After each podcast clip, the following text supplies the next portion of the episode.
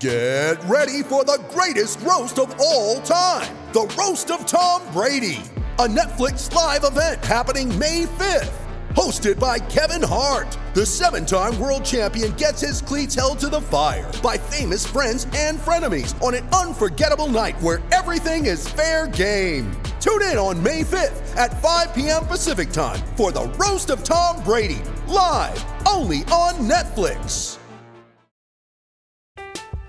I'm Alex Rodriguez. And I'm Jason Kelly. From Bloomberg, this is The Deal.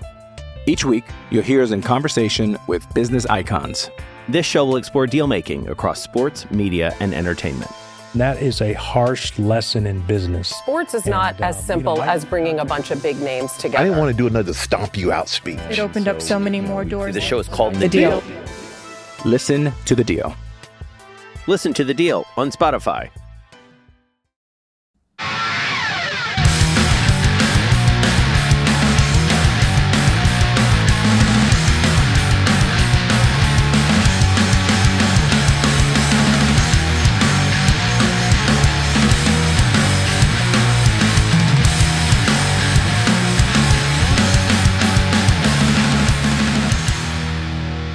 Welcome to Cast and Crank Podcast. Today's episode is brought to you by Phoenix Rods. Check out Phoenix Rods at phoenixrods.com or on Instagram at Phoenix Rods. And by Viking Heads. Check out Viking Heads at Viking Heads Bait Co. And the website should be up by the end of the month. Um, this episode we have Jay Sabron. Great dude, does it all. Uh, I found out a lot about him. He's a he runs a charter down in San Diego. Uh, I think it's called GoalX. Goals. I'm not sure, but he says it in the episode. Um, great dude. Stick does it all. Uh, has caught some big largemouth. I think a 15 and a 16, and has and catches some big fish as well. So uh, check him out. Great dude. Check out his charter. Help him out. Uh, book a charter this year with them. Great guy. Thank you again, Jay, for coming on. Appreciate it. Um, PCS shows on countdown, man. We're getting close to the PCS show. Uh, I should have a ton of heads there. So if you guys want to grab some, there'll probably be some kind of special going on. I'm not sure yet. But um, please come down to the PCS show. Here's a little piece from them.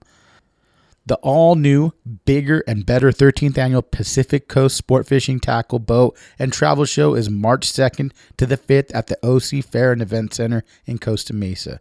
Tackle, fishing resorts, fishing boats, and amazing seminars March 2nd to 5th at the OC Fairgrounds in Costa Mesa.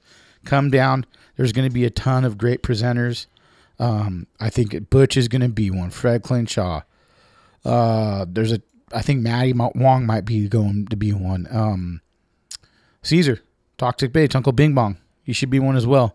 So it's going to be fun. So if you're into freshwater as well, I and my I think this is going to be the premier show this this year. So please come to the PCS. And if you want to grab some Viking heads, uh, it'd be great to see you guys come down. We'll be doing some podcasts as well. Um, I have like I think like five or six lined up, and some other cool stuff lined up as well. So please come to the PCS show.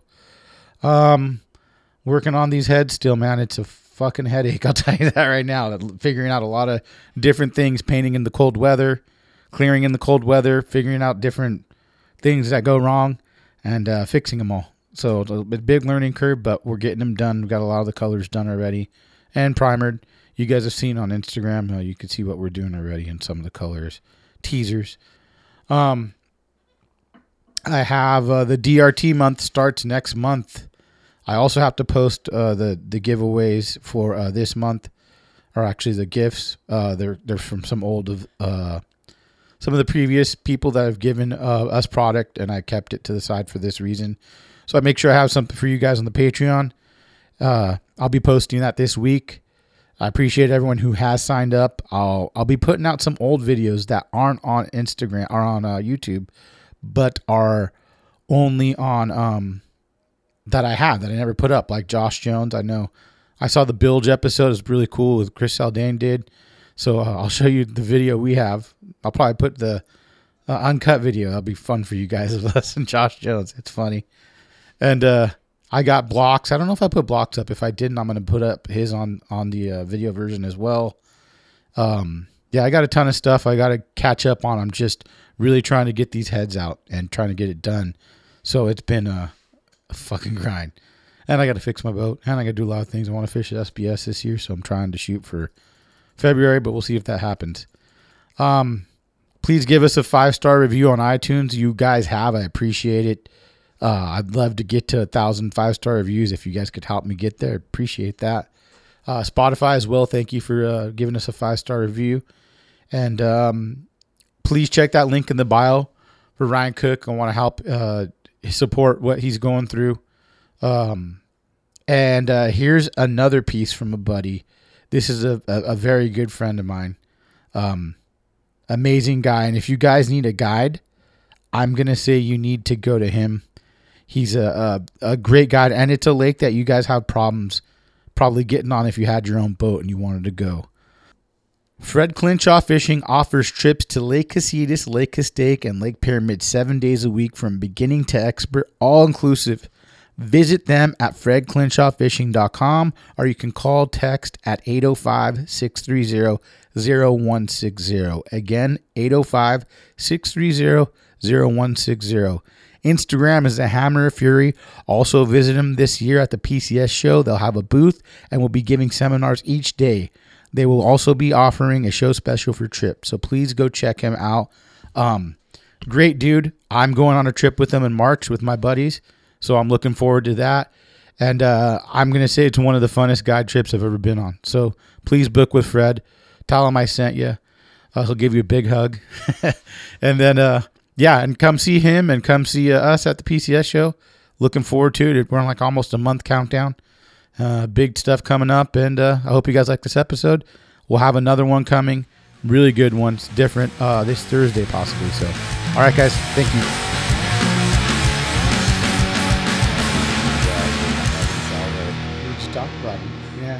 Evan's a good guy.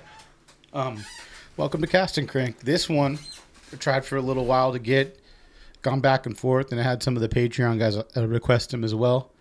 It's uh, is it Jay Sabron, or is this so? How do you say your last name? Sabron. Okay, I did it right the Yeah. first time in a long time. Nailed it, man. Uh, Jay uh, does it all. He's a, a great, amazing offshore uh, captain as well as a freshwater guy, and he's done it all. So we're gonna kind of go over what he's done and where he started. He's a San Diego guy, so we'll talk about that. All right. Where did you grow up, like, uh, and where did you cut your teeth fishing? Um, I grew up in Ocean Beach, right there next to Point Loma. Um, really just started growing up fishing lakes. That's how it, that's how it all started. And then you know, just before I turned ten or so, started doing the saltwater thing. Uh, actually started doing that out of Oceanside, fishing out of Helgren's. Um, sand bass, yellowtail, barracuda. So Were you catching them in the harbor then?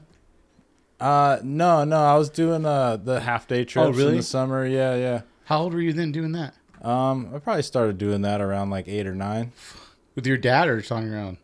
Uh at the time it was with uh my stepbrother and my stepdad. Okay, Yeah. nice. Yeah, it was pretty That's cool. young, dude. Yeah, yeah. We were getting seasick, you know. It was uh, it was uh yeah. That, that- it, it it made me uh what what what it is today. you Yeah. know, for sure. So, you, so when you were younger, you're just kind of going with the family, doing that. When did it trigger, like where you're like, "Oh, this is my shit"? Um, probably when I started fishing out of Seaforth and uh, going on the new Seaforth. Um, that that's when it. I started just getting taught by dudes how to throw jig sticks and, um, you know, if you you could name the the half day or three quarter day boat in San Diego, and I probably pinheaded it on it as a kid. No way. Yeah. So just going around learning from tons and tons of guys, not just one or two here and there, you know, just kind of taking it in from from everybody. Do you still get a lot of kids that can pinhead? Do they still do that kind of, or not really? Oh man, that's that's one thing I feel like uh the the industry needs for sure is cuz you see a lot less of it. But then there's also a lot of boats now that struggle to find deckhands. And I feel like that's a huge reason why is because, you know, No pinheads. And I feel like that's if you wanted a quick route to uh, success in fishing, you become a pinhead, you get good really quick, right? yeah. and that's what I'm like. But I think it's probably like the older we get, the legal stiff stuff could be weird, or you know, I don't know. Yeah, yeah, that I mean that that's definitely a, a big factor in it. is the the legal side. You know, you don't know if you know little Jimmy cuts his finger filleting a sand bass like I did when I was 13. Did you really? yeah. How bad did you cut it? Oh man, uh, it it was bad. So there was only one deckhand working, and I was the pinhead, and it was um, it was on the Mission Belle, years and years and years ago when it was out of Point Loma sport fishing, and um, so I was like, sure, I'll go, I'll go help cut. You know, it's not a big deal, and we were flying through it, and everything was going fine, and I believe I was thirsty and wanted to go get a bottle of water, so I went to go put my knife down, and the tip hit first, so my hand slid down. Your whole hand fucking got cut. Yeah, well, it was like you know just across my index finger, but it, it was it was deep and it was bad. But my mom was super cool and was just like you know like you know Accident. Told the captain, "Don't worry, it's fine." They're stressing out, screaming, "Oh shit!" yeah, yeah, I'm over there dizzy. You know, just like. so you did that for how long were you pinheading, and when did you become a deckhand? Uh, I I started. Uh, I probably just did that until I was like 18, and then um, you know, just started working on half day boats. Then what uh, was your first uh, half day boat you worked on, and you kind of full on had the the position? Uh, that was the Fisherman Three. It probably started a little bit there, and then um, gradually I uh, I went to the Malahini after that. Then I did a few years on the Malahini. Moved over to a six pack yacht where I was like, uh, that was my first like official head head of the boat captain. How was the change from the Malahini to that? Like, because that was in between right there. Mm-hmm. How was that that uh the change and the stress and all that for you? I mean, it, it was kind of great. It was like I was free, honestly. That's like you, you liked it then. I you did. were like I not really stressed did. out. You're ready to run your own ship. Yeah, I was like, you know, like even even even after that, going back and just deckhanding on the new Lo-An, like there was me and like another guy. Like every, every boat has that like one or two guy that they they call on. Like, no, you're in the tower because you you somehow find you know what we're looking for. Yeah. you know more consistently. So you know when you when you feel like you have have that, you're like you know you're you're confident the wheel. You're like you know like I'm not gonna miss a kelp. You know I'm not gonna miss a single turn bird marking a huge flat spot. You know the stuff you see people drive by all the time. What made you be more aware of that? Like, you know, what did you? What's different for you that maybe some other guys weren't doing? That you were like, oh, I'm paying more attention to this when I was younger. I'm paying more attention to, you know, setup or what might that be? Uh, honestly, I just think a lot of it is just time. That's it. Just Like focused time though, not just like on the walk. Here's a lot of the time. Right. It's like you're focusing when you're fishing a lot. Right, right, right, Okay.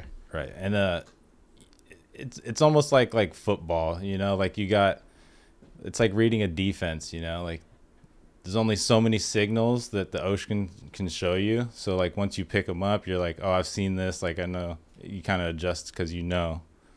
Do you keep a like a logbook or anything like that where you, like when you were younger, keeping track of like, oh, we hit this and this condition and that tide and stuff like that, or whatever it might more, be. More so when I started captaining. Really? I really started paying more attention to all that. Yeah, because I figured that that's uh, for everyone, even freshwater. That's like a big Oh yeah. helper, you know? Yeah, yeah. Um, what uh, when you first started running as a captain, did you run into any issues like when, when you were like green? Like boat issues? yeah. What was the worst one that you had in the beginning? Oh man, we had a killer day fishing, and uh, we were we were driving back in. It was on a six pack yacht, the prime time, and um, we were heading back in, and I was gonna take a little nap on the way in uh, for the next trip, and uh, as we're going in, uh, I just had laid down, and the passenger comes out of the galley and is like, "Smoke, smoke, smoke," and I'm just like, "No, like." No way. So I, I poke my head out of the wheelhouse and um, look down, and there's a black smoke just pouring out. I mean, not a little bit, like it was pouring out. So I'm like, you know, little, freaking out a little bit. Open the engine hatch and go down there, and the boards in the in the uh, engine room were floating. So I was just like, oh, good lord. So I kind of like walked on the boards enough to just like get get eyes on where the smoke was coming from, and then. Um, what it ended up being was a bad weld on the surge tube. so it just you know it was just letting exhaust in. So Yeah. I just I just turned that main off and we limped in on one and we were fine. Still scary as shit. Yeah, yeah, yeah. It looked a lot worse than it, it was, but uh, That was your first like oh shit moment when you're you're Yeah. you're the captain. yeah, yeah. And that was that was that was really it. Um, You also have a lot of history, so I always heard captains say they think that you know a lot of the time a freshwater guy is a lot better in the salt that does green bass. Uh, you also are a big green bass guy as well, right? Yes, that's that's my pride and joy for sure. So that's like your primary. If you're gonna have time to fish, you're gonna fish green bass. yeah, or So, um, what, like you did the swim bait thing and you do conventional, right? Yeah, I'll, I'll do whatever they they bite for the most part. Like, um, I'm not the biggest on like dragon worms and stuff like that, which you know I will if I have to for sure. But uh, I mean, if it if it gets me a nice fish, I, I'm I'm pretty with it. What did you, uh, so when you were doing conventional fishing, and uh, I guess we'll build up to like you picking up a HUD and doing the swim bait thing because you also have some big fucking fish. You know what I'm saying? So let's kind of like tell your story of like when you started picking up freshwater stuff as well. And uh, then we'll kind of get back into what you do now. You know what I'm saying? Sure. Yeah. So my my grandpa growing up, he lived in Ventura, and um, he knew guides on Lake Casitas back when Casitas was like you know the the Bass Mecca Lake, and it was healthy. And he would get a call from the guide, you know, just before the pre-spawn bite really turned on, or when it turned on, and he'd tell my grandpa, you know, you guys, you know, get your asses up here. And so that was like one of our yearly things is we would go up to Casitas for the pre-spawn bite, and um. I mean, I watched a guy on the bank throw up 55 pounds on a 12 inch oil worm, and I was just like, this is insane. and then, you know, watching guys catching, uh, catching fish on those older floating wood baits, you know, they would like my grandpa had a giant spinning rod, right? So when we would go to the, to Casitas, for the most part, we would fish live shad. But he had like this big wood floating AC plug, I think it was. But he had this huge spinning rod. He'd throw it behind the boat and he'd just let it float back there while we were cruising the bank, you know, pitching shad at trees and bushes and stuff. Yeah. And uh, he would get blown up on and catch fish. He caught a 12 doing that one day. Yeah. So I was like, the swim bait thing was always in the back of my head, you know. I was like, You saw that wood bait and you're like, there's something to this, you know? yeah, yeah. Subconsciously, you know, it stuck. And then, you know, later on in life was like, you know, I was catching all these fish on conventional tackle, and then you know I would go trout fishing, and a bass would come smoke the thing, and I'm like, you know, I want to catch that bass. You know, there's got to be a way to do it legit. And Yeah. Then, uh, and then you then you see the HUD, How did you first see the HUD? Butch Brown videos. YouTube? yeah, well, you know, um, you would have friends talk about them, and uh, I seen them at the tackle shops, you know, and uh, just like we're we're giving this a go. but that was a pretty expensive bait to buy in the beginning, right? It was. Yeah. Yeah. It's like, wow, I got to pay. well, you know, at the time, I, I was there 25 or so. So that was what, 2000. Like, I'd say I got my first HUD in like 2012. Okay, so that's probably like 60 bucks now, Yeah. you know? Which isn't bad, but I mean, how old were you in 2012? 2012. 24. Okay, so you weren't you weren't young. You, I mean, you had some cash a little bit already, so it Yeah. wasn't that big of a hit on the pocket. Yeah. When you did buy that, uh, did you have all the right gear and stuff? Did you just follow whatever Butch said and just No, I didn't. No, I had like an inshore calico rod that I had my HUD on, and I had like a a little tiny Curado, and I only had 15 pound line. I just thought it would get a bit better. It was fluoro. I thought you know I was good to go. You know, and the lakes are down there super clear that I was fishing, so I felt like I needed it. okay? But uh, So this is what you went out to throw your first time throwing the hood. yeah. yeah. and you didn't have friends that were throwing them or anything. I had one friend Chase that was going with me. okay. Yeah, and we were catching just two pounders, and we were stoked with it. Mm-hmm. You know, and then Then what happened?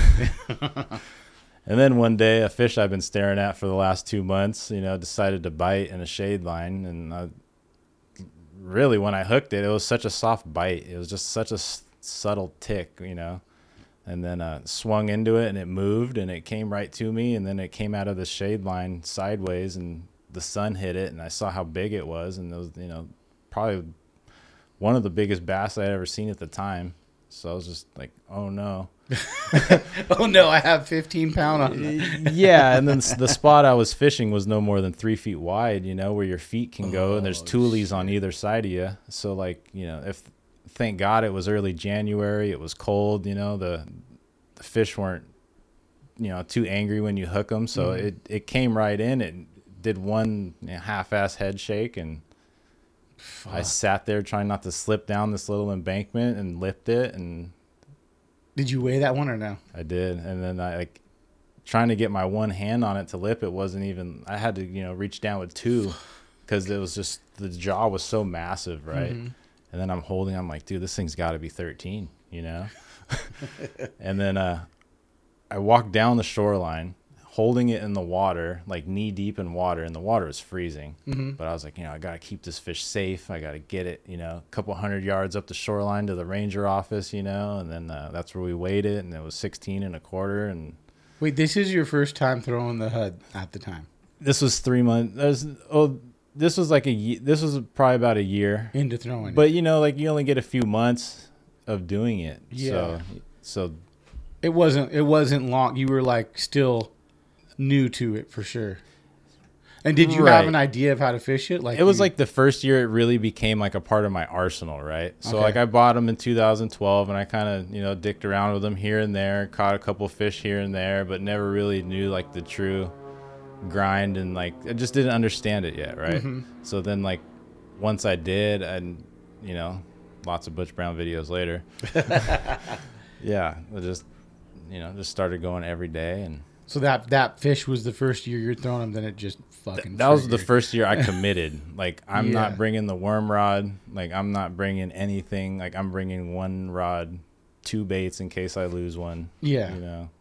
Damn, Yeah, that is a it. big fish for that. So, what did you think when you went up to the ranger office? You're like, "Fucking, I'm not sure. I don't know what's gonna happen." I thought it was like 13. You know, and um, they pulled out their. They had a little camera in their office and they took a bunch of pictures and I got none of them, which unfortunate. But uh, yeah, yeah. but they put that. Didn't they put that some up somewhere or something like that?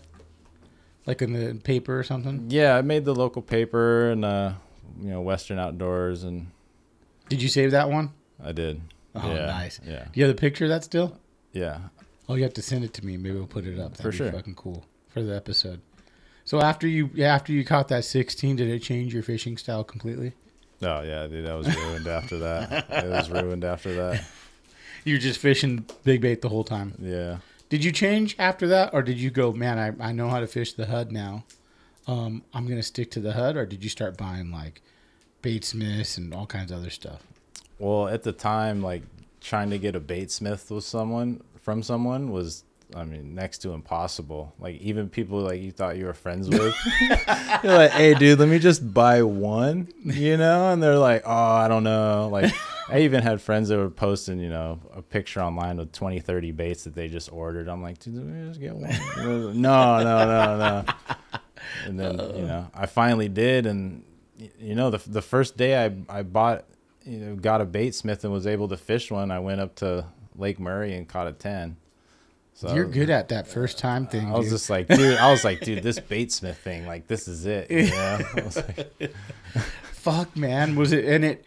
Why do you think that? Just it was something different. Is it always something different that you feel like you're getting bit on those for that reason?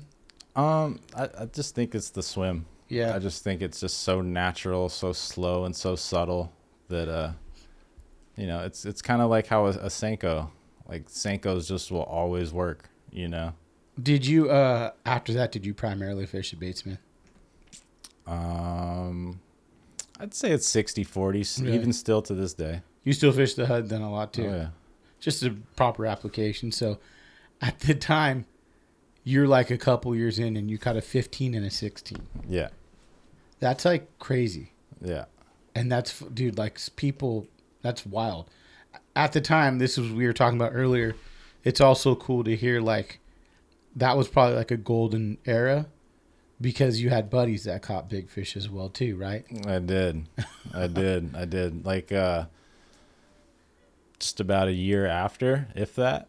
Yeah, like a year after uh Ryan Block had his like his 16.2. He's like, "Dude, you're never going to guess, you know?" Like, "Dude, we caught the you know, same size fish at two different lakes and it was either the same year Block got his or the year after Springer got got a 16.3 and we were all buddies. So Yeah. we're like, dude, how, do- how do we all have a 16 and like this is crazy. you Yeah, know? And, yeah.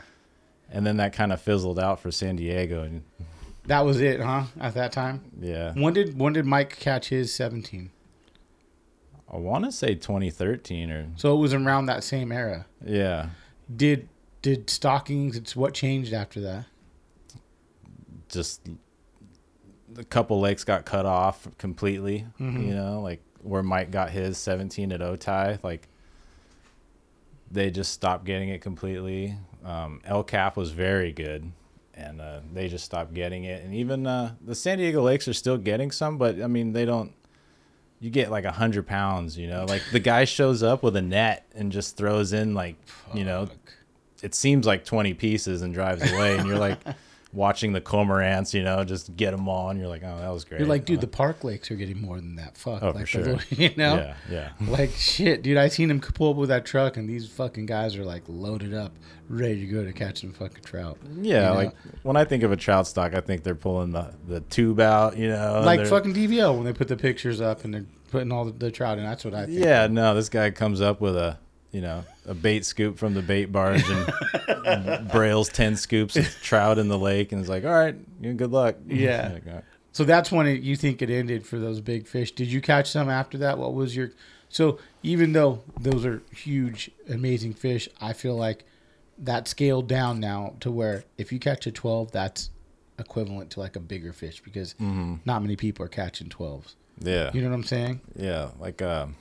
I haven't got a ten in a couple of years, honestly, or like I think almost three years now, right? And um, the last one I got was off a stock that was hundred pounds, and um, there was probably a two day window to get a bite, and uh, a, a buddy was fishing a worm and was like, "Dude, there's a, a giant over here chasing trout. If you want to cruise up," so I stopped what I was doing and drove to the lake went up there and didn't see anything uh, first cast and came back and she was there chasing a trout and intercepted her while she was chasing one and just holding her though like she had the frame like that was supposed to be like she was a 29 inch fish Yeah. you know and only 10.2 i think she was fuck. but i was like dude this thing should be four like this is longer than my 16 you know Yeah. like And it, it's never gonna change.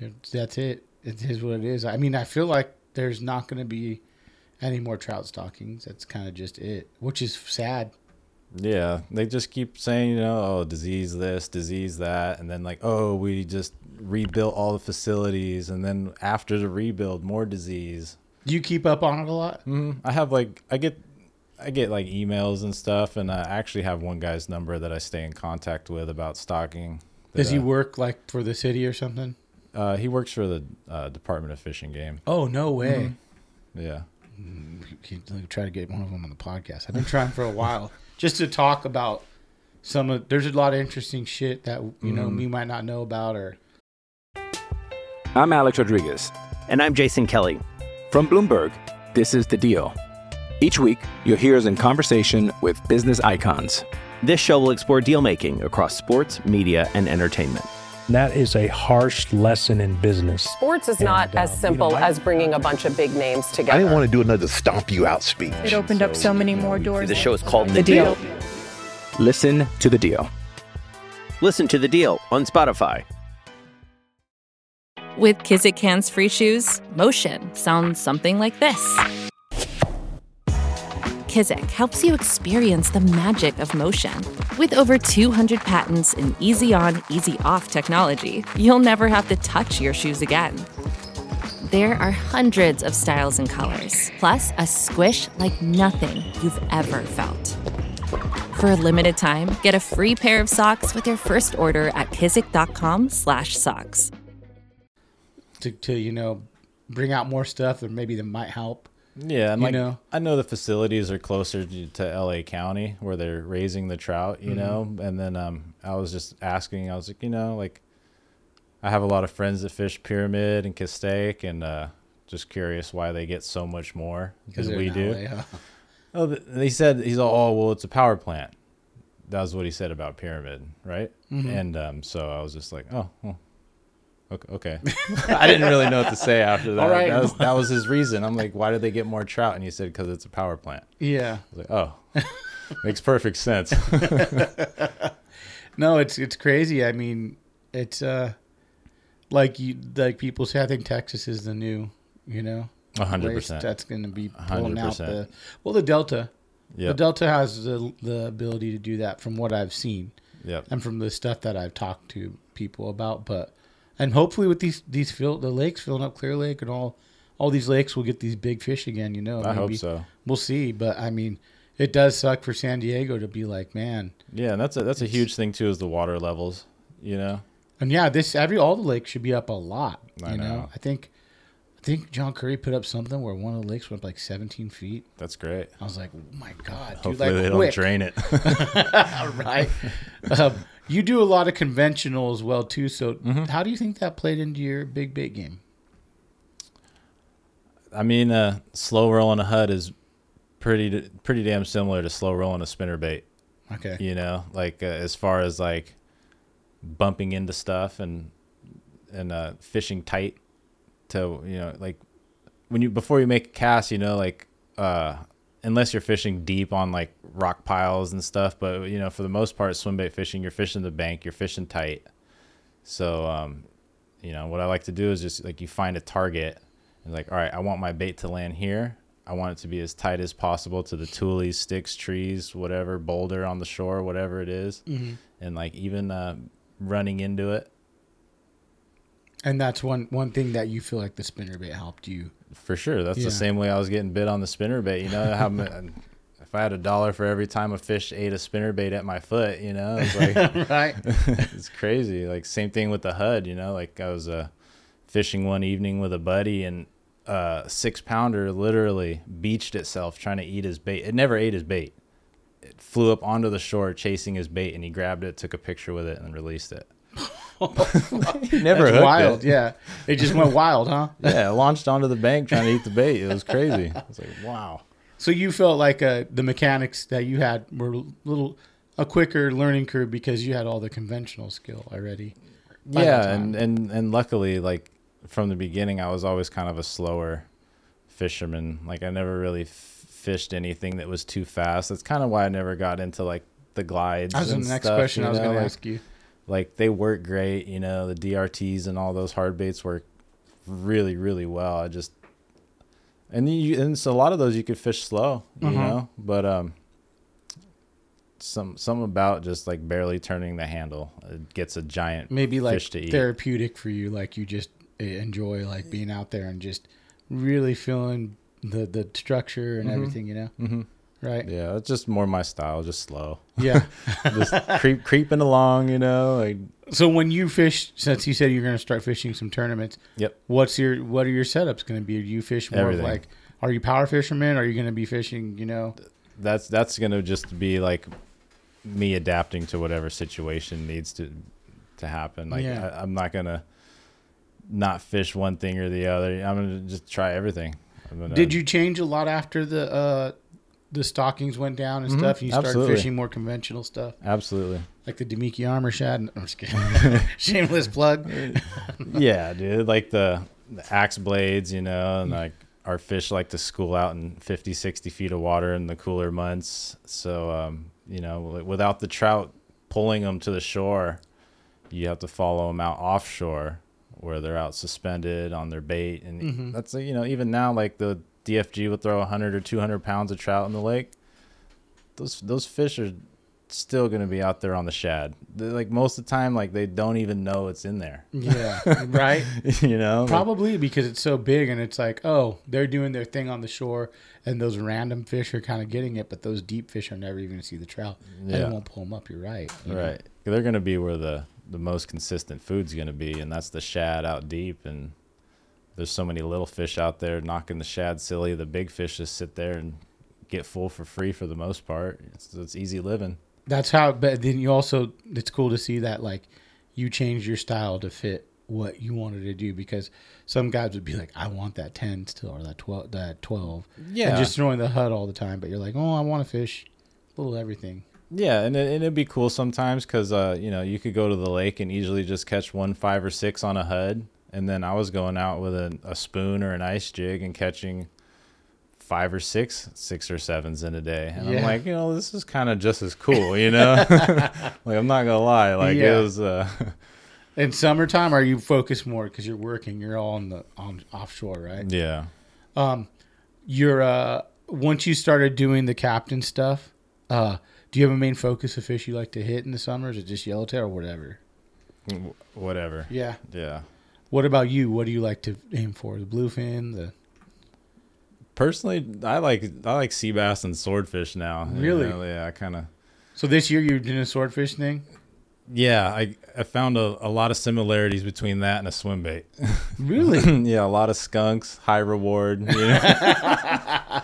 how did a now? how really did you? how did you go about figuring the swordfish thing out? Because I feel like it's pretty new for a lot of guys. Yeah, uh, and uh, y- there's not a lot of information out there, right? yeah, nah, like and uh, especially like a lot of like um, lo- lo- the guys that did have it more figured out locally. Like I don't think we even have it close to figured out like they do in Florida, right? That's great. A great thing to say because I feel like the guy that I talk to, uh, that's fucking good. Goes, I go, hey man, do you have it figured out? I'm like, do you think you could? He's like, no, I don't know fucking what they do. If I did, I would be catching them all the time. I know. Yeah. You Yeah. know. But I mean, what did you do to prep for that, and how did you kind of like start figuring out your plan of attack? Dude, man, a Nick Stanczyk video, man. like honestly, Really? like like I I tried asking a few guys locally, and um and uh, really it was just uh, Jay Chris. He showed me. Um, he was the first person to show me what a rig looked like. Okay. Right, a swordfish rig, and I was just like, oh, that's it. You know, it was like, but like the way they had it set up, they had the hand line basically like the whole like last 60 feet or so, you know. So, but um, yeah, that's the first time I saw a rig, and then uh, you know, just kind of picked apart YouTube videos because a lot of the guys here just kind of a little tight-lipped about it, which is respectable, you know, Yeah. like because they're out every day and they figure out little things. It's hard to just hand that over, right? Which is I get it. Yeah. So I was like, you know, anyways, I want to learn this anyways on my own. So So like- you just have to go through and just. I mean, can you can you use any of the other videos like from Texas or from uh, Oh, 100%. Florida? They work. Does it work the mm-hmm. same, or do they fish a little deeper? Huh? They do fish yeah. deeper. They do fish deeper, but uh, just as far as like um, just like a standard layout for a swordfish, like where your sinker needs to be, where your lights need to be, and um, what I what I've learned, uh, lights are, for the most part are just a preference. Like whatever gives you the confidence is gonna get you bit. Like Yeah. it's it's one of those fisheries. Whatever gives you the confidence. Like I had a buddy this year. Uh, I think he caught one more than I did, or two more or so, but he was out a lot more. But he, um, we were doing everything the opposite, and everything we talked about and shared, trying to learn these things, was the opposite. Like nothing we shared was at all the same. So we're like, huh, okay. Like I don't think there's really a, a wrong way to do it. You know? Do you does do the guys in Texas do they pattern them? I don't know. That's another question. Is like maybe if you go, hey man, are these guys in, in Florida too? They do it's big, right? Mm-hmm. Uh, are you patterning in in, in um, Texas and you're going, okay, you found a pattern, and maybe if you could like correlate that to here and, and find a pattern. But I just wonder, like, Yeah. something I thought about. I'm like, man, did someone else find a pattern somewhere else? Right. Maybe it's a different ge- geographically, whatever it might be, but they patterned it, and I don't feel like anyone that's came on. Maybe they're fucking lying to me because they don't want people to know. But maybe you know they are patterning them, and then they can finally find it. But do you know of any guys that have consistently caught a shitload of swordfish? Not out here. No. and That's especially this last season, it seemed like everyone struggled. How many did you catch last season? Uh, we landed two. Landed two. We hooked six. Wow. and uh, So we we landed two, and three of them we lost like 30 feet from the boat. Like we all had gaffs out, getting ready to stick these things, and then they just fall right off. How does that like, happen? I don't know, but like, you just hear it all day on the radio. Really? You know, like oh, I pulled the hook on another one. I remember one day there was a little tiny skiff right by me. I mean, it was like a 16 footer, Mm-hmm. and this guy was fighting one forever, and we were taking turns in the gyros, watching him and cheering him on. We're like, dude, I hope he gets that thing in the little boat, and then we watch him lose it. We're like, no, and his bait, he he took two cranks, It was right there. and his bait just comes out of the water, and we're just like, oh no, There's got to be reasoning behind it. Something, you know. definitely, It's just no one's figured it out yet. Huh? yeah.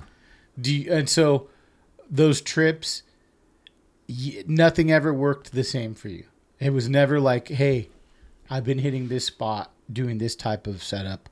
I found the same exact spot, you know, in a different area, and eh, even like you know, I know like the water, the chlorophyll charts, right? All mm-hmm. that it's got to match up. It does, and yeah. it does, and it just does, there's nothing or. And you can't. They do, do the school up, or how does it all work? I wish I knew. I wish I knew. I mean, there there definitely is patterns as far as as you, you definitely have to be in the right water. Mm-hmm. Because I've I've seen some days where you know everyone within a two mile radius, or even some like I remember one evening specifically, everyone within about a mile of each other. Like everyone was in this little tiny square, right? Mm-hmm. And if you were outside of it, you didn't even have a bite. But everyone inside of it was getting towed around by a swordfish. You know. So it was pretty like nuts. Like This has been the the weirdest one to figure out for a lot of people, huh? yeah, I think just because they live so deep, there's really no way to like See, like like bluefin. Like you like you get to learn like all right, they're foaming today. Okay, no, they're they're just sw- breezing today. Like there's all these different looks that bluefin can Mm-hmm. give you, so you can learn them. Like swordfish, you're like they're gonna be here. They're not gonna be like you could be in the right water and there's no swords there, and you can you know and you do charters for swordfish? Uh, no, I I have. I, haven't really so. tried yet. I mean, No. it's, like, if so it- hard to, If like- it gets like Florida style, or you know, hooking three or four a day or something. Why is it different in Florida? They just have a a, a bigger amount of them. Maybe, maybe so. Maybe a smaller area to fish. I think maybe here there's just so many good canyons and uh, high spots, and there's just so many places for them to be. That's crazy, dude. Yeah, Even the commercial guys are, but they spear them, all right. Yeah, that's definitely the way to go.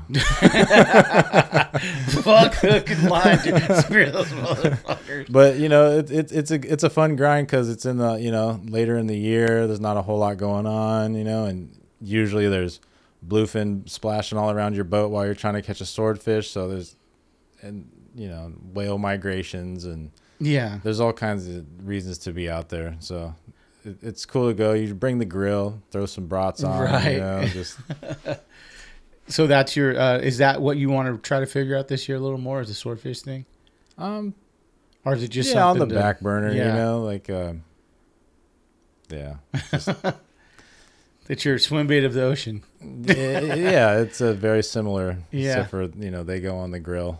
right. do you uh do you remember when the bluefin came up and Mm-hmm. everyone started going crazy? What were you doing? I was working uh, on the Malihini, and um, I think this was the first year that the bluefin showed up like that sixty to eighty pound fish, and it was foaming everywhere. Um, my buddy, he was he was working on the bait receiver at the time. He was like, "Oh, my dad went out yesterday behind the islands, and uh, they had limits of eighty pounders," and we're like, "What?" 80 pound what? And he's like, bluefin. We're like, whoa, no way, you know? And this was April. What was this? April of 2016. And so uh, the next day we got the skiff and we went out there. And um, I mean, to this day, I really haven't seen foamers like it. Like, No way. like, like you'd see a skiff on the other side of it, and the thing was like microscopic. You're like, is that a boat? Like that's how big the foamer was. You know, you're like, oh, there's a little boat over there, and uh, you could sit there and drift along with it and catch a limit out of one foamer without moving the boat. It was like insane. Every cast with a surface iron, and like you know, like now some days you throw everything at them, and they're just like, nah. So now those fish, you think, just got got used to all the bait? I think so. more, I, yeah. I think they they get educated like anything else. You know. How long did you keep that? How long did people keep that bite a secret? Or was it like the next day there was fucking a hundred boats? No, no. I would say there was less than ten guys on it Wow. regularly. Uh huh. How long? How long did it hang around over there for? Oh man, it was it was in there for a few months. No way. So this is the this is the beginning of um, them coming up and kind of starting to get on the big ones, right? Yeah, and then like Evan Salve, even he brought his boat down at that point. and so it was like me, Evan Salve, Jeff Walker, um, Jazz, um, all those guys, and uh, we were going out and just as many people as we could fit on Evan's boats with jig sticks. I mean, there was days where we were coming in with 25, 30 surface iron fish, and it was just like, you know, fishing 10 to 15 miles from home every single time. Dude, that must have been so awesome. It was insane. When did you start focusing on the bigger models, and when did the flying fish thing come in, and how did you kind of learn it your way? So, um, we were doing like the surface iron thing, and uh, so it was funny. One day we were we were doing the surface iron thing, and uh, we we ran into some big ones, and we we lost all our surface irons. We literally had no lures on the boat, and we had like one little Yo-Zuri popper left. We're like, I don't even know if a bluefin eats a popper, but let's try it, right? So we threw the popper and didn't even get three chugs with it, and the thing just gets absolutely destroyed. And we're like, everyone tie a popper on, like they're working, Yeah. you know. And then, um, so it was within the same couple weeks we went out, and then there was like some uh, hundred to hundred thirty pounders, and um, they were they were eating the popper really good, right? Mm-hmm. And uh, at this time, I still I, I don't think I, I really knew about like kite fishing locally, right? So I was just like, oh, these poppers are, are it for these these larger fish, you know. And then um, as summer was went on, we got introduced to the Yummee Flyer, and then we're like, wait, you can use real flyers? Like this is crazy. Like it just like we picked it up as as other people did, you know. Like we didn't have a clue. Did you have a guy that kind of knew how to rig them? Maybe they experienced it before, or was it kind of like everyone's just doing it at the same time and kind of figuring it out together? Just yeah, we kind of just figured it out together. Really, I mean, Evan Evan was the first person I ever seen with a Yummee Flyer. Okay. So, and then after that was um, Jay Christ, and then um, I would say probably a couple months after that, I started seeing guys doing like the dead flyer thing. And then And it started really picking up, huh? Yeah, yeah, and it was like less driving. You know, you could get on a drift. You could hang multiple fish. The sport boats were doing it. You know, so it just seemed like a way, especially with clients. It's just a good way of you know, fish for you, fish for you, Yeah. fish for you. You know, Right? You don't got to do anything. You it- just sit there, have a couple beers, and just watch this thing. yeah. Instead of just getting the one flyer bite and then Yeah. moving on, or or you know, you could get the one flyer bite and then you know, once that's unclipped, get the kite in and then send out a, a real one. Yeah. That works great too. True. So. Do you use the the? How do you use the two different applications when you are out there fishing? Like, are you going okay? If I see this type of movement, I'm going to use the Yummee, or you know, a, Mm-hmm. or For I'm sure. going to use a dead flyer. So I like I like to use the yummy when they're like wolf packed up, especially if you're fishing on a boat that has sonar and you can see the wolf packs out and about, and you're like, oh, there's five or ten fish here, five or ten fish there, but they're moving quick, you know, like coming up, chipping under birds fast. Then you could just that's when you want to put the Yummee through them and um, keep your boat away from them a little more, and uh, especially trying to get on them when they're moving that fast and getting close to them in casting range is just really not not the approach, you know. So getting that kite out when they're on the move like that is Uh-huh. nice. And then you know if you're if you're driving around and you see a half mile flat spot of or a breezer, you're like, all right, I'm gonna get up swell this thing, upwind of this thing, and send a kite down on them, and then you can get a good drift out of them. Especially you have chum to throw then too. You keep them keep them active. Yeah. Mm-hmm. Um, who who was your uh guy that taught you most of this? Who's like the guy you would say, my mentor? Far as the big bluefin, I would say it was uh, probably Marcus Medic. Really? and um, and Adam from the New Lo-An for sure. Okay. They were a big mentor to you then, and kind of helped you figure yeah, out like this? like I I already knew a little bit, but they definitely sharpened everything, everything else. Like I um, I only knew like the beginning of it, and they like showed me every little thing on how to rig it.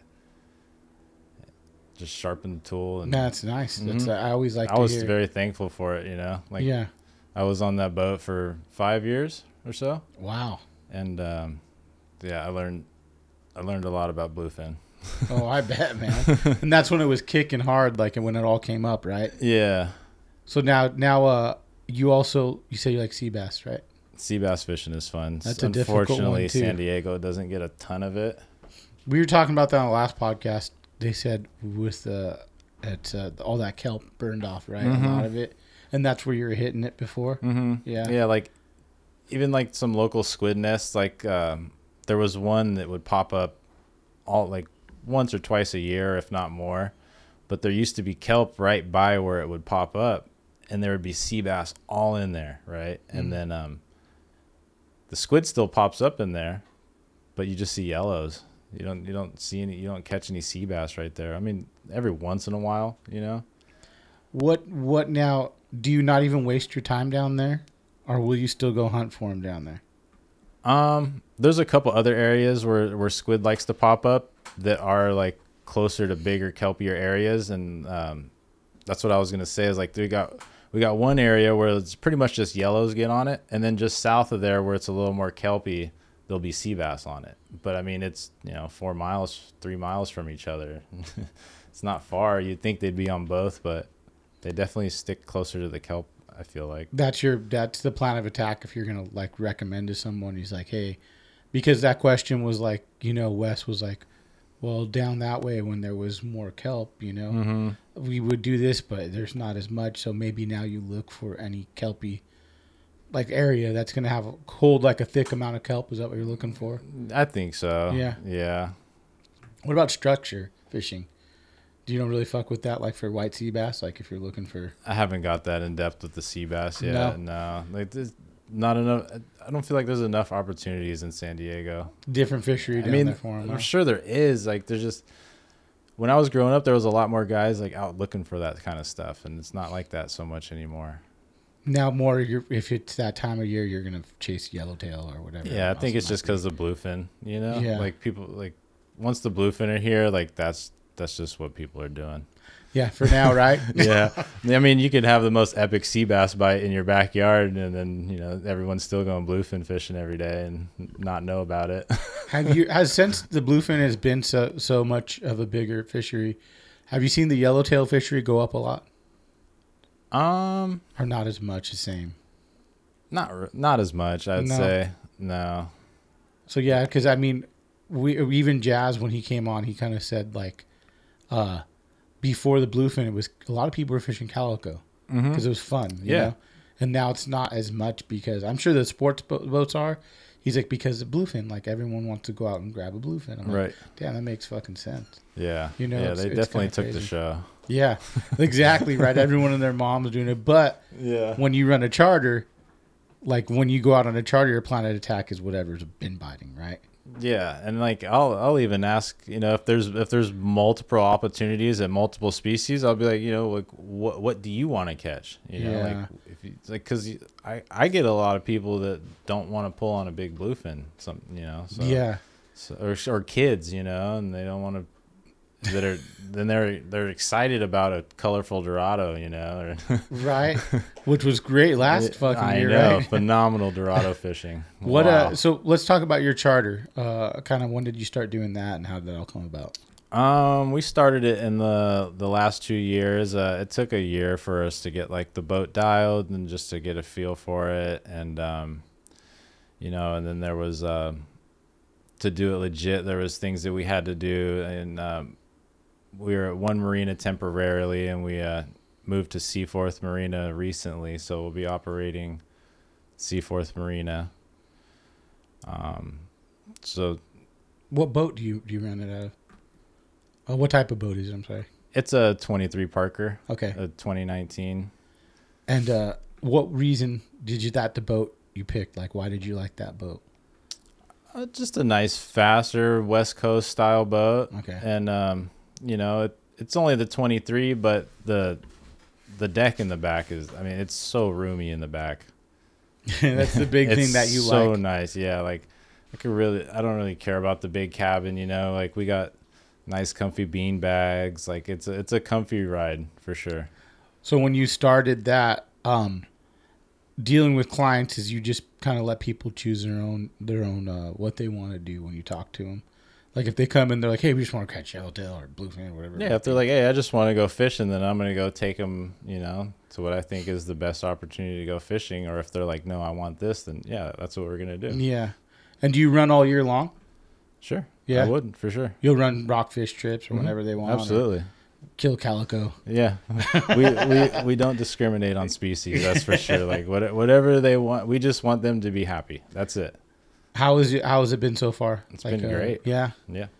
And how has uh? So you're changing landings. And in the beginning, you were at. We were we were in a marina village before, and they Okay. don't they didn't allow charters there, so we weren't really. We were kind of just using that time to you know get content and pictures Mhm. and you know family friends on the boat and uh, kind of just build somewhat of an image before we like can go somewhere and do it fully legit. What's the full plan on the charter? You want to have more boats? Do you just like doing what you're doing now?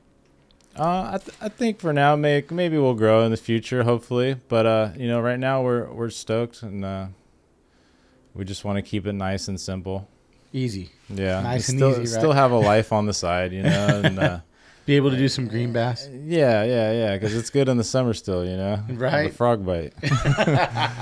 That's the truth, right? um, what's your so your favorite type of fishing when you go out to take a client? What is that? uh, I'd say tie between yellowtail and bluefin. Okay. For sure. When you take a new client out that maybe hasn't uh, as a noob, what do you set them up on? Uh, as far as Like gear, or say you know what's the easiest way to get them bit? bluefin, a sinker rig. Yeah. right. The sinker rig, man. Yeah. Okay. What about yellow yellows? Uh, if they're on the surface line, what do you give them? Do you give them like a tranks or something? Dude, yeah, or slow troll. Yeah. Either way. Yeah. Because, I mean, that's one thing you can't do in a sport boat, you know, is the slow troll thing. And, you know, it works for bluefin too, but Back that yeah, that makes sense. easy- I just like to hear like maybe if you had a kid or something, what are you gonna do or something? oh, new, dude, yeah. kinda- Getting kids to slow troll is, is all time. It's Yeah. the best. They love it. Yeah. Yeah. you put the clicker on, dude, and yellowtail smokes a sardine. That thing just, yeah, yeah, they get excited. It- Y- So yeah. it's, it's, it's, that's an easy way to catch fish for, um, for beginners for sure. Cause there's no backlash. They don't have to cast it ever. Nice. You run to the San Clemente too? You went Yeah. out there, yeah. Mm-hmm. Nice. Well, hey, let's plug the the charter where they can book uh, Instagram, website, everything. Sure. Um, we got a goalxsportfishing.com. That's G O A L X sportfishing.com. Um, that has all our prices, rates, uh, everything like that. Um, Instagram's the same, Goalx Sport Fishing, or uh, follow me J A Y underscore Saberon at uh, and um, yeah, either way. Do you have any sponsors or anything you want to plug? sponsors daniel no yeah um not not right now no not really Okay. Well, no, I just like to give that people that time to yeah if yeah they want to. yeah like uh i was doing some stuff for XtraTuf and they all switched hands so That happens. yeah so, Well, no- thanks, Jay, for coming up, dude. I Yeah, appreciate yeah, it. I It was a appreciate it. It's an honor, and- man. Yeah, It really is. great, dude. You're a stick, and hopefully we see some more big bass from you and big blue this year. yeah i hope so All right, take care, dude.